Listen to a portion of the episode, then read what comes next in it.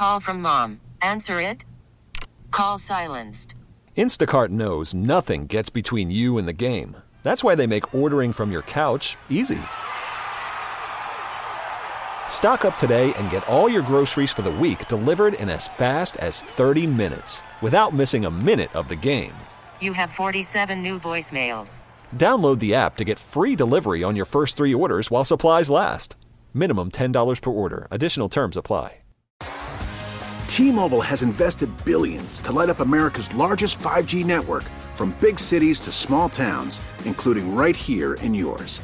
And great coverage is just the beginning. Right now, families and small businesses can save up to 20% versus AT&T and Verizon when they switch. Visit your local T-Mobile store today.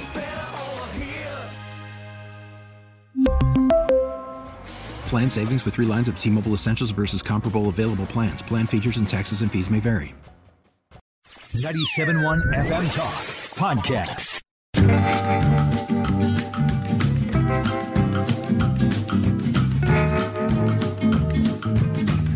Wiggins America. I am not a number. I am a free man. Wiggins America. The only thing I'm going to need from you guys right now is a cup of coffee. Wiggins. Today's global economy waits for no man. America. Today's global business climate is like, whatever, dude. Politics is a dirty game. I'm not sure we want to play. There are forces here at work that you couldn't possibly understand. You have no idea how high up this goes. Welcome to Wiggins America. Coming down from a mountain. There's nothing to stop me. Prepared to fight the future. All right, Tricia has been following this mystery maybe a little bit closer than I have, so I'm late to the game. But this was another, much as everybody is this week. Well, I didn't know anything about it, but Kevin Wheeler stopped me in the, it sounds like I was walking through the kitchen and Kevin Wheeler's like, hey, Ryan, stop. Did you hear about this mystery in Kansas City? That's not exactly the way it happened. It's weird because Kevin's been doing that to everybody this week. Oh, okay. So yeah, it's not just me. He actually got pulled into the boss's office. They're like, Kevin, you got to stop your freaking people out. Yeah, your radio show needs to be on the radio, not in real life. Yeah. Nobody has time for that, Kevin. Right. Calm down. So the story that we're referring to, and apparently we're both catching up on here, is this mystery in Kansas City. And I think part of the reason I'm so interested in this is because it has to do with the weather in Kansas City, which is very close to what the weather's been here. And so it feels a little bit more like this is local. It does, but the whole thing's weird. Give us the quick rundown. Yeah, okay. So a guy named Jordan Willis was having people over for a Chiefs game on January 7th. He's in his late 30s. He had a couple buddies over, Clayton McGinney, who's 36, a guy named David, who's 37, a guy named Ricky, who's 38, and apparently one other guy that is not important to the story. He just had them over to watch the Chiefs game. Chiefs won. They're all happy. They probably had a few beers. We don't know, actually. That's part of the story. Then they leave, or those three guys at least leave. There's a fourth one who stuck around for a little while who seems like a character who, if this were a movie, you'd be like, there's something up with that guy. Yeah, how'd this guy get away unscathed? But nobody's talking about that guy. So four friends are over at a buddy's house. Apparently the families say that they do watch games all the time. This is super normal. Three of them go missing. Well, but Jordan, the guy who invited him, doesn't even know that. Right, but three of them go missing for what, days, right? Yeah. Before anybody... Yeah, at least 2 days before they find that not only are their cars still at his house... And he doesn't know that? But they were parked on the street. So that's part of the weirdness of the story. I don't care. I know my friends' cars. If I'm hanging out with them, I notice that their car's still there. I would have to see where this guy lives to see if it's a busy street and they parked a little bit away and he didn't notice. But that is part of the story. But they find all three of the friends dead in the backyard of this guy's house. Yeah. It's been below freezing, so the bodies are fairly preserved. But if you recall, now this is before things got really, really cold in the Midwest here. So it was only the night this apparently happened, it only got down to like 29. But they apparently froze to death in the backyard. Uh-huh. So what he's saying is he went to bed, Jordan goes to bed, says goodbye to his friends. Three of them are leaving. He says goodbye. One of them's hanging around. Maybe, I don't know why. Those three guys then went somehow into the backyard and passed out, or maybe they hung out for a while. All three of them passed out back there? All three of them? Yeah, that's usually how that works. All three of them. They went and took a nap outside together. Go in the backyard. Okay, I've been to parties. Okay.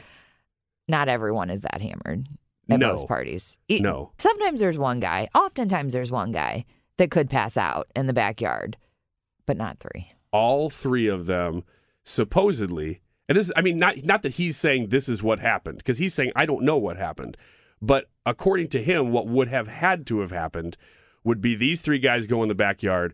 I guess they keep drinking, or maybe they pop some pills or they do some drugs or something, and they get whacked out enough that they pass out, and then they freeze to death. That is an incredibly unlikely scenario. Right. And then you add the fact that he works from home. So it's not as if he got up the next morning and left and didn't look in the backyard. He had to have, for 2 to 3 days, not look in his own backyard and see dead bodies, because he still didn't know, nor see any cars that he recognized. So that's where everybody's like, this is suspicious. This guy is suspicious. Well, the guy is suspicious. I almost give this guy a pass on the backyard thing. It's below freezing outside. I don't look in my backyard for days at a time, just the way my house is set up. I'd have to see how his house is set up. Right. I would notice my friends' cars. There's no way I wouldn't notice my friends' cars out there. And I don't know.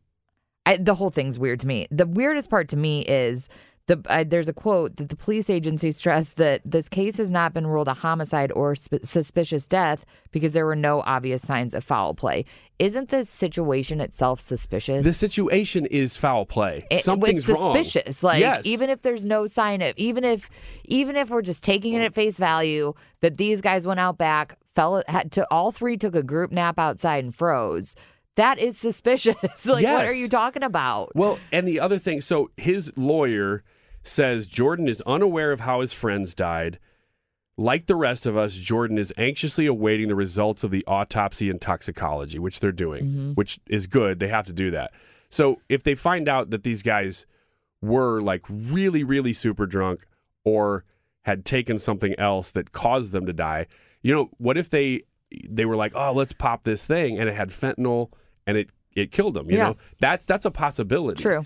But that's pretty unlikely that it would hit all three of them. All at once. All at once. All out back. Yeah. And then the unlikelihood of him not noticing any of this, because even after you hang out with your friends, isn't it possible that one of them would text, or you'd text each other in the next couple of days? I'm not saying that's the only thing. Well, I mean, all these men had families. They all have wives or girlfriends or whatever. Those people would, if they would know. If my husband doesn't come home from his football watching party, I'm going to call the person who was with last. Yes, that night. That night, I'm calling our friends and saying, it's 1 a.m. What are you guys doing? Have you seen him? Because I'm going to call the cops if you haven't. Yes. Like, I'm going to do I need to come over? I'm driving by, and honestly, the families are like, what the heck? But I'm driving by if I'm the families that night looking for cars, trying to. In the rare, like everything falling perfectly here, let's say all three of the wives or girlfriends or families of these guys, and I don't know if all of them are even married, but let's say even one of them is, or has a girlfriend or something. Maybe she falls asleep before he gets home and thinks, oh, he's coming home. He maybe passed out on the couch. But then when you wake up in the morning, something's still wrong. You call the police, you start looking, and the first thing the police do is go to Jordan's house where they say, wait, isn't that Brian's car? Can we just walk around? Yeah. Can we just take a lap? I just don't understand how it took so long to find these bodies. It is. It's so weird. Strange. And the other thing is that even if... So let's say that Jordan is guilty here. Let's say that he had planned something. I'm not sure he is. I'm not actually sure Jordan is. I'm not sure that this other guy might be. I don't know. The weird other guy that nobody's talking about? Or there's some kind of cult that I don't know what's happening here. It's just weird. Anyway, so let's say Jordan's guilty. Okay, so let's say he is guilty and he decided, I'm going to off my friends tonight. Or he's just going to push the boundary with them with some drugs or something. what is his motive for killing them or for even hurting them? Mm-hmm. Because he obviously has been friends with these guys for some time. They do this all the time. The Chiefs are in the playoffs. Like it seems like you'd just be going, well, next week again. Why this moment where you like, this is the time when I'm going to push this boulder over the cliff, you know? So even it doesn't like there is no clear motive, and any kind of that's the whole like means motive opportunity thing, right? So in that regard, Jordan's not a great suspect, right? But all of the things that he didn't do and notice make him a suspicious character, and maybe it was just a weird, horrible accident. I have a feeling that that's the way this is going to end.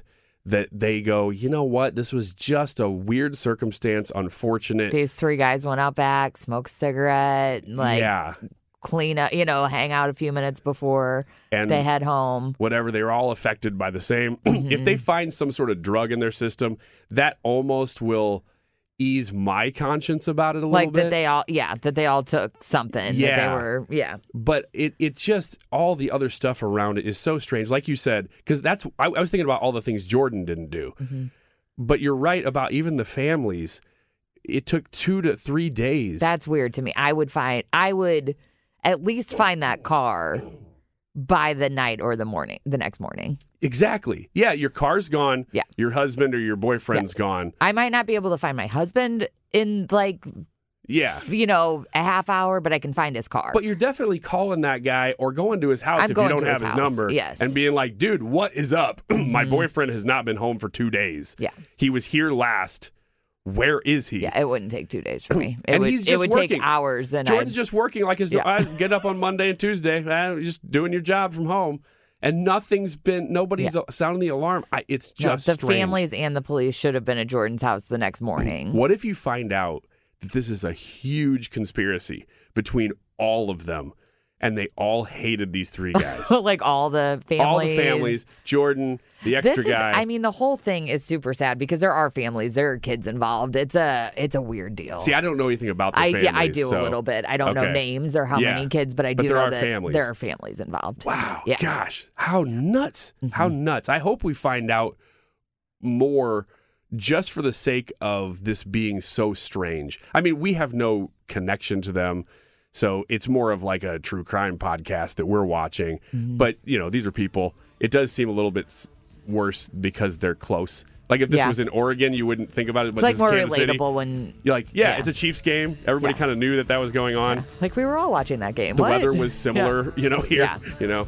Anyway, well, I'm going to stay updated on this now that I know that it exists and was finding out about it this week. Thanks, Kevin Wheeler. Yeah, thanks, Kevin Wheeler. We'll be right back. Worried about letting someone else pick out the perfect avocado for your perfect impress them on the third date guacamole? Well, good thing Instacart shoppers are as picky as you are. They find ripe avocados like it's their guac on the line. They are milk expiration date detectives. They bag eggs like the 12 precious pieces of cargo they are. So let Instacart shoppers overthink your groceries so that you can overthink what you'll wear on that third date. Download the Instacart app to get free delivery on your first 3 orders while supplies last. Minimum $10 per order. Additional terms apply. T-Mobile has invested billions to light up America's largest 5G network from big cities to small towns, including right here in yours. And great coverage is just the beginning. Right now, families and small businesses can save up to 20% versus AT&T and Verizon when they switch. Visit your local T-Mobile store today.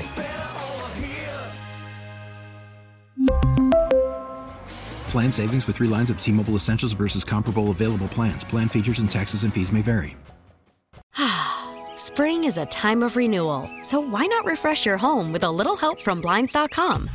We make getting custom window treatments a minor project with major impact. Choose from premium blinds, shades, and shutters. We even have options for your patio too. Blinds.com invented a better way to shop for custom window treatments. There's no pushy salespeople in your home or inflated showroom prices. Our design experts can help you find the perfect window treatments on your schedule. We'll even send free samples directly to you. Plus, we can handle the measuring and installation for you. Unlimited window treatments installed for just one low cost. And with Blinds.com, you'll always get transparent pricing. No hidden fees. Our free shipping and 100% satisfaction guarantee can put the spring back into your step. And into your home, too. Shop Blinds.com right now and save up to 45%. Up to 45% off for a limited time at Blinds.com. Blinds.com. Rules and restrictions may apply. Well, I think if you listen to the show for any time, especially if you podcast the show, and you've listened to a lot of it, you'll know that I will follow the facts wherever they go regarding these touchy issues like election interference / election security / past election improprieties. Wherever they go, and if you think, oh, you talk about this a lot, but I never really hear you give both sides, well, then listen to the podcast, because I have had on the guy who sued Mike Lindell and won and beat him, because Mike Lindell's claims to me, and apparently to these courts, look ridiculous. Most of his claims are wrong. So if you follow the facts and you find out that somebody's making stuff up or they're just misled, which is what it sounds like Mike Lindell's been doing, he's been paying a lot of money to people who are trying to turn up things for him to justify their jobs. But they're not turning up anything legit, at least from what I've seen. Now, with that in mind, I've been following this case in Georgia, which was set to begin a couple weeks ago. Now, I'm reading from the AP here. It says, trial set to begin Tuesday, but this is like 2 weeks ago now, stems from a lawsuit that long predates claims of election interference. It was originally filed in 2017. So this is this is pre-2020 stuff, okay? By several individual voters and the Coalition for Good Governance, which advocates for election integrity way before the 2020 election, and targeted the outdated paperless voting systems used at the time in Georgia. The state in 2019 prohibited the state, this judge, prohibited the state from using the antiquated machines beyond that year. The state had agreed to purchase new machines from Dominion a few weeks earlier, but scrambled to deploy them ahead of 2020. So they still used the machines that the judge says you can't use in 2020 because of everything going on in 2020. Before the machines were distributed statewide, the activists amended their lawsuit to take aim at the new system. Okay, so this was on trial. The machines were on trial, really getting their first true shake, or at least a higher up, because this was a lower court. So this trial is taking place, and it is now ended. Now, there hasn't been any sort of judgment, but I will tell you that what we've found from this trial is very, very interesting. Because during the trial, and I'll read from the Atlanta Journal-Constitution here, it says, huddled around a voting machine in a federal courtroom, a small crowd watched as expert witness Alex Halderman demonstrated how someone could meddle with a Georgia election within seconds. Halderman, a University of Michigan computer scientist, changed results of a hypothetical referendum on that they just kind of made up. They made up an election between President George Washington and Benedict Arnold. And he rigged the machine to print out as many ballots as he wanted. All he needed to do this was a pen to reach a button inside the touchscreen, a fake $10 voter card he had programmed, or a $100 USB device that he plugged into a cord connected to a printer, rewriting the touchscreen's code. He did this all in front of everybody in the room. He said, it's easy, watch, and he just did it.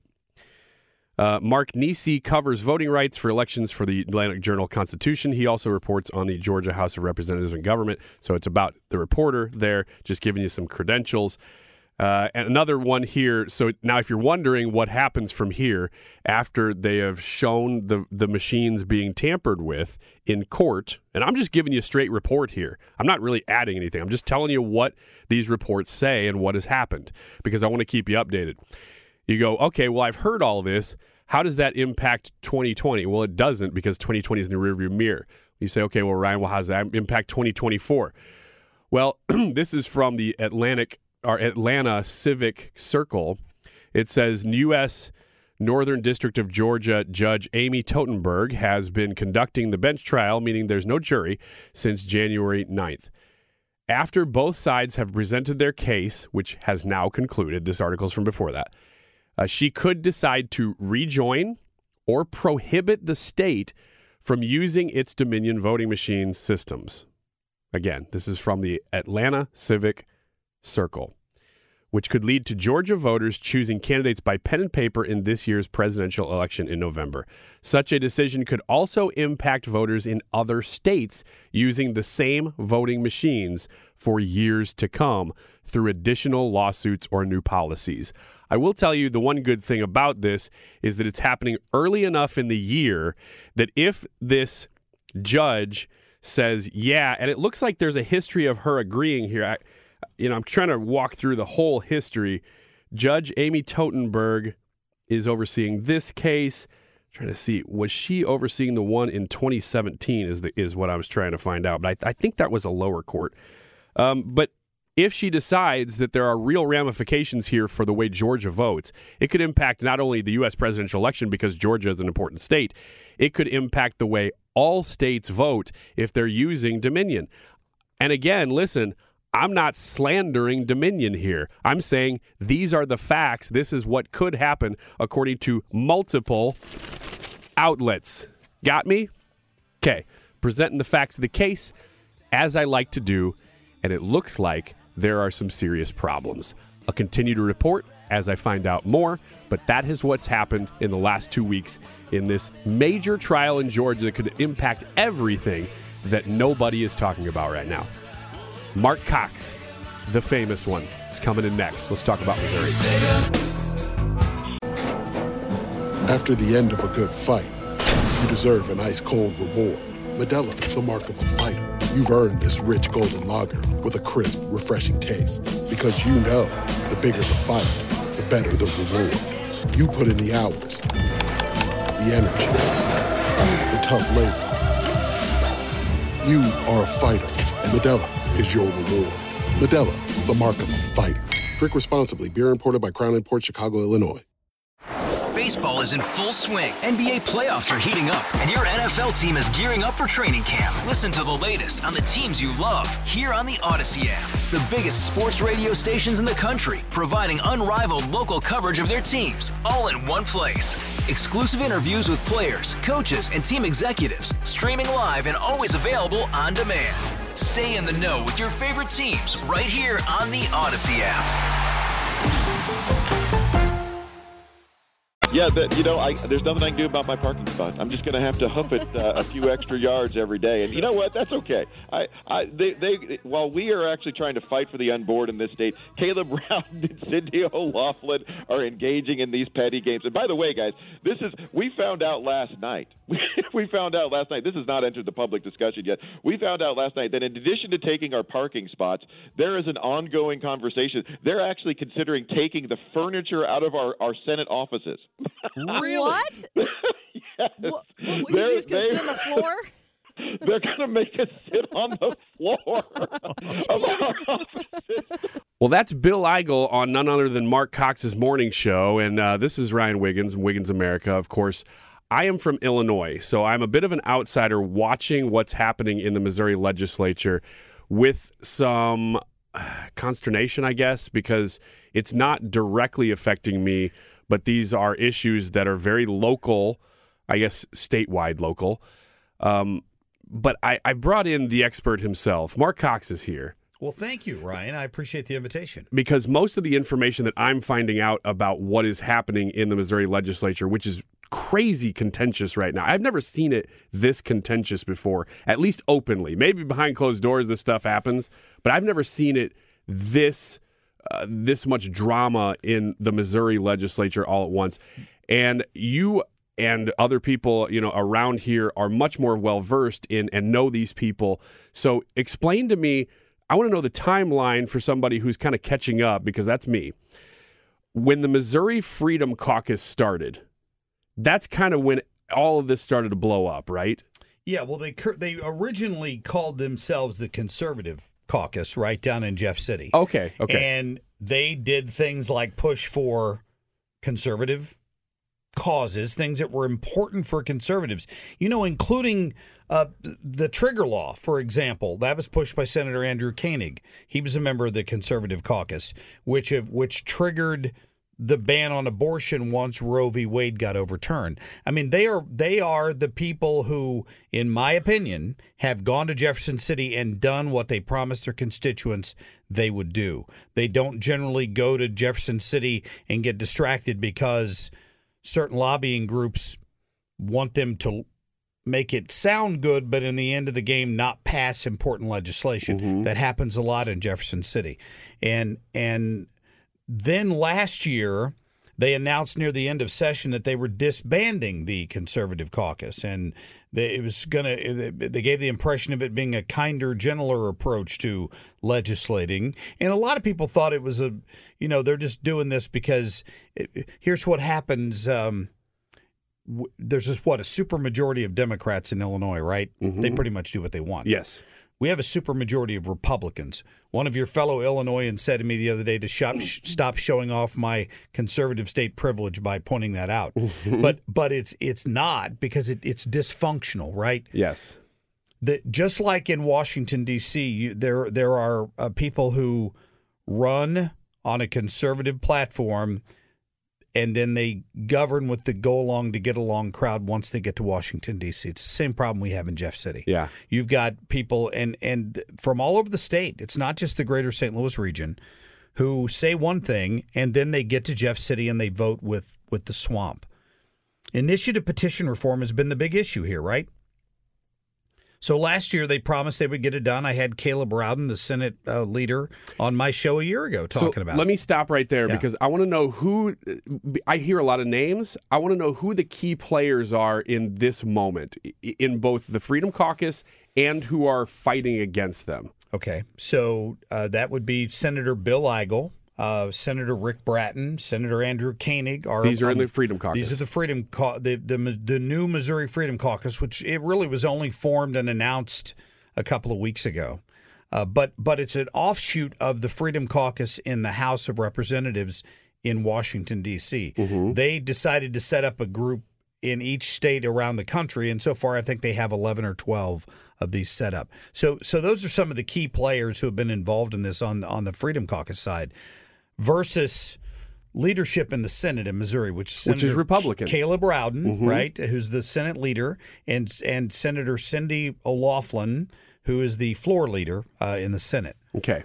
And is the key issue this initiative petition reform? It should be, mm-hmm. right? And you know, I think they've got some other key issues like vouchers for education and giving people more educational freedom.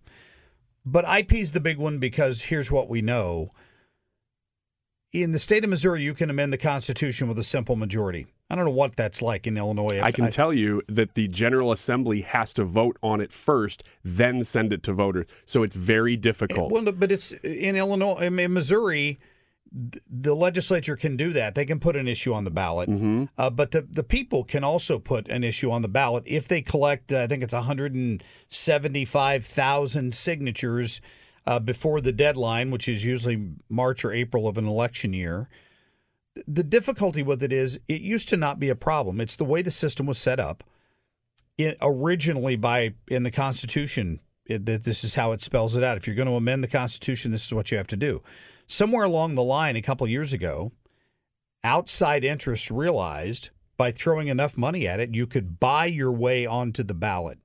So you just spend millions of dollars to hire people at $20 an hour to stand on a street corner and collect signatures until you have the number of signatures you need plus some. In case there are some that get thrown out, you still have a comfortable pad there. So your initiative gets on the ballot. You can buy your initiative onto the ballot.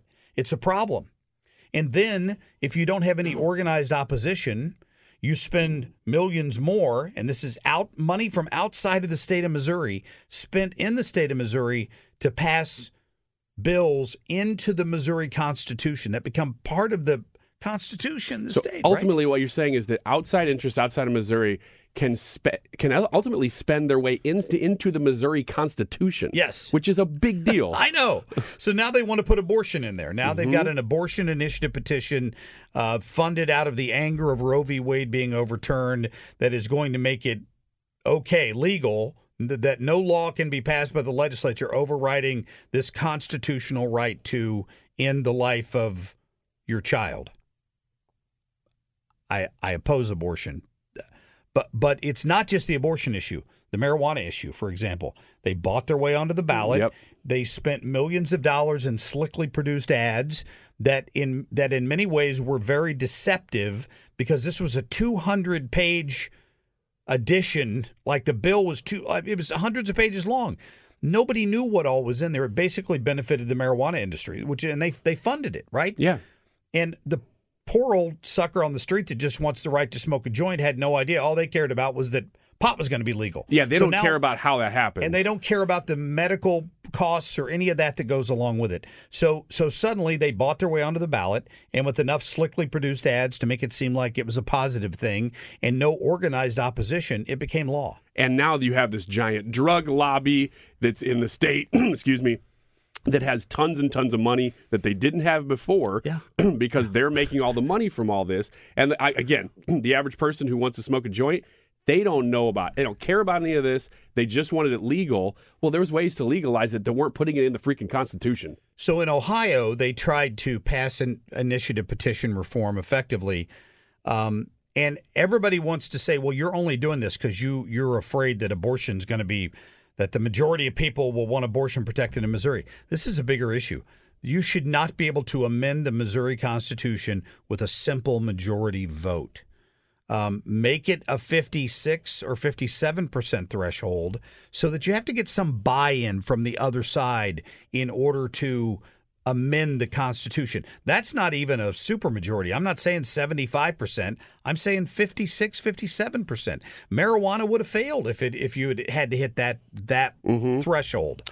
That's what we want. That's what we want in effect in August of this year, before this other vote comes up in November. Do you see what I'm saying? Yes. If it's passed right now and put on the ballot for August, and we can get it passed by the voters in Missouri, then it would be in effect for November. So any initiative on the ballot would have to hit that 57, 58% threshold. Now, that's a target. They haven't named a specific percentage yet, but that's what I'm guessing it'll be. So that's all why this is so important. Yes. I do want to know what the details of what has happened, because I'm hearing people being thrown off of committees. And I mean, these are people that we talk to, especially you guys do. It's nasty. And this is among Republicans who are trying to stop abortion, who should be unified on an issue like that.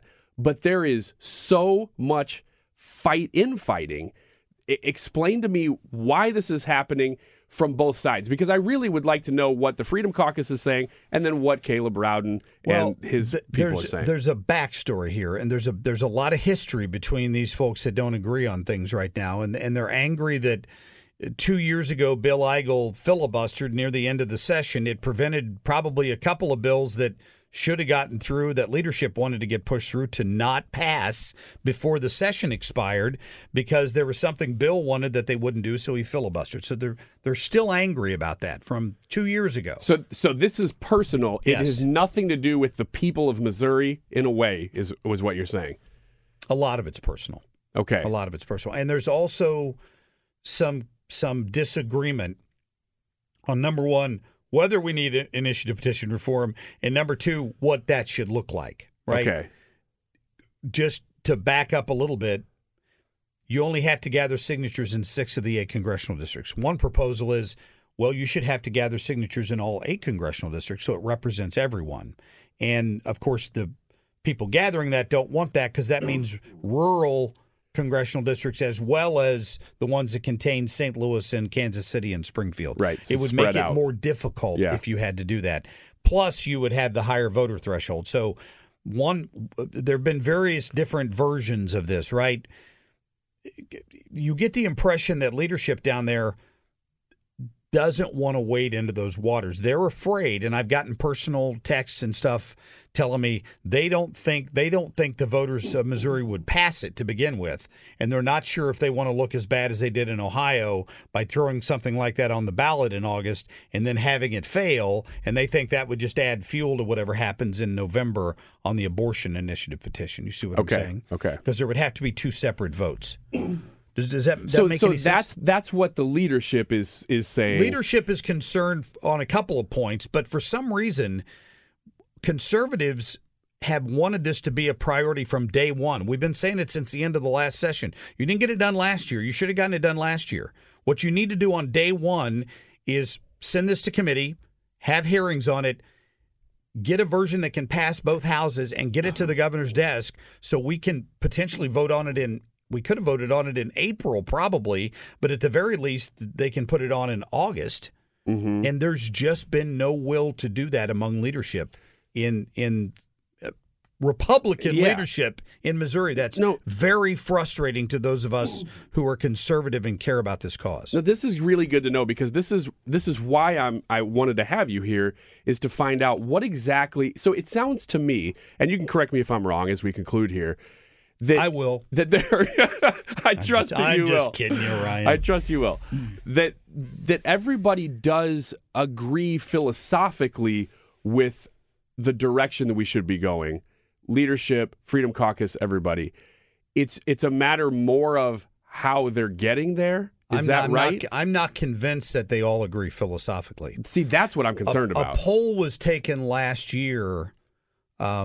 A public opinion poll on whether or not people would support an initiative petition reform, and the result of it was lukewarm, right?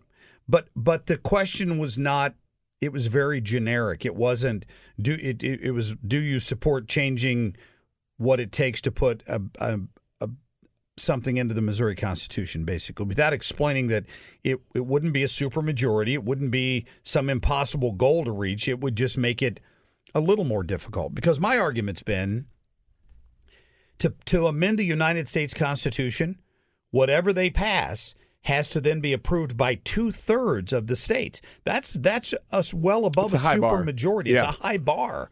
The bar should at least be a little higher in the state of Missouri. So to answer your question, I'm not sure there's a general consensus among leadership. But it's an important issue, and when you get silly things like this ridiculous marijuana law that they passed, I'm not saying I wouldn't have been okay with some version of it, but what they passed was silly, and it only passed because of the way people can buy their way onto the ballot and then produce ads that there's no opposition to, and there's nobody raising money to produce an ad on the other side saying this is a bad idea. So they're only getting one side of the story, and it's a, super cleaned up, glamorized their version of it, and then it passes. We shouldn't be able to do that. Well, this is beyond high drama. There's a lot at stake here, and that's why I wanted to talk to you about it and find out exactly what's going on. I feel like I do actually have a much better understanding of what it is, because you hear the headlines of so-and-so said this thing, and then they lost their parking spot, and you go, okay, I know there's a lot more behind all this, and it really does. I mean, it affects big deal stuff in Missouri. What's happening right now between these personalities. It's going to affect what happens this entire legislative session. If they don't fix what the problem is down there, and a lot of it's ego. Yeah. A lot of it is one side just not wanting to let the other side get any win at all. Virtually nothing will get done this legislative session, because even if the House passes bills, they're going to send them to the Senate, and the gears of the Senate are just clogged right now. Yeah. They're just not moving. Well, let's pray that egos get put aside, no matter what they are and who they are, for the best of the people that these people are representing. Marc Cox, thank you so much. I really appreciate you being willing to come and explain this, because I didn't know anybody else who would be able to do it as well as you, so thank you. Thank you, man. Always an honor to be on Wiggins America. Thank you. So listen to the Marc Cox Morning Show. Coming up all this week, I'm sure there's going to be more drama, and hopefully it's moving in the right direction. This is Wiggins America. We'll be right back. Out of time. And then Marc Cox reminded me of this point that I never really got around to. It's easy for us to sit in St. Louis, pretty far from Washington, D.C., and definitely far from federal politics. How close are we to these things? We're not really knocking on the door of Washington. And say, that's the swamp, this is what they're doing, these are swampy people, and they're evil. And there is probably truth in that. But when it gets closer, when you're talking about Missouri politics, or Illinois for that matter, and you can see it happening a little bit, not that I'm super plugged into Missouri especially, but these people are more around here at the station. You know, they're literally in the office at times. We do interviews with these people a lot more. You can see how the swamp happens, because a lot of times it's not people who are inherently wrong. You know, they have no moral compass. Sometimes these are pretty good people. These are your relatives. These are the same types of people that you would be at the grocery store with, but they've gone into politics. And now they're in an environment where there's a lot of power at play and there's a lot of money. And then if there's any sort of nick in their armor, that's going to be exposed because they're on this stage now. And the higher you get, the more it's exposed, and the more money there is, the more corruption. So it's not always that these people are setting out to do evil. It's that they kind of lose their way. And I would say, even in the things that me and Mark were just talking about, a lot of the times what happens is the focus starts to become self rather than service. And, of course, the second word in public service is service. That's the reason you got elected, is to be a public servant. But it's very easy to do for those things, even if you have good priorities, for it to become more about you, what you might gain out of this situation, or even, you know, grievances, so that you're sort of doing the opposite. You're fighting against good things and may not even be intending to. And I'm not trying to take a side by saying these things. I do have opinions on them. I just hope that people in this situation in particular, and really in all public service, could put themselves and their own personal interests and their personal grievances, aside long enough to make things happen. I'm not even advocating for bipartisanship in saying this. I'm advocating for partisanship just in the Republican Party to come together, put the past aside, and put the people you're serving first. Hard part is, I'm sure all of them are saying that they are. We'll stop there. Let's get the podcast. If you missed any part of this show, you can pick it up by typing Wiggins America into your search engine, and it comes up in several places. Thanks for listening. We will be with you again next week. Get more at 971talk.com. We really need new phones. T-Mobile will cover the cost of four amazing new iPhone 15s, and each line is only $25 a month. New iPhone 15s? It's better over here. Only at T-Mobile, get four iPhone 15s on us and four lines for $25 per line per month with eligible trade-in when you switch. Minimum of 4 lines for $25 per line per month with auto pay discount using debit or bank account. $5 more per line without auto pay, plus taxes and fees. Phone fee at 24 monthly bill credits for all well qualified customers. Contact us before canceling account to continue bill credits or credit stop and balance on required finance agreement due. $35 per line connection charge applies. See T-Mobile.com. Spring is a time of renewal, so why not refresh your home with a little help from Blinds.com? We make getting custom window treatments a minor project with major impact.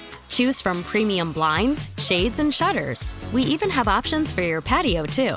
Blinds.com invented a better way to shop for custom window treatments. There's no pushy salespeople in your home or inflated showroom prices.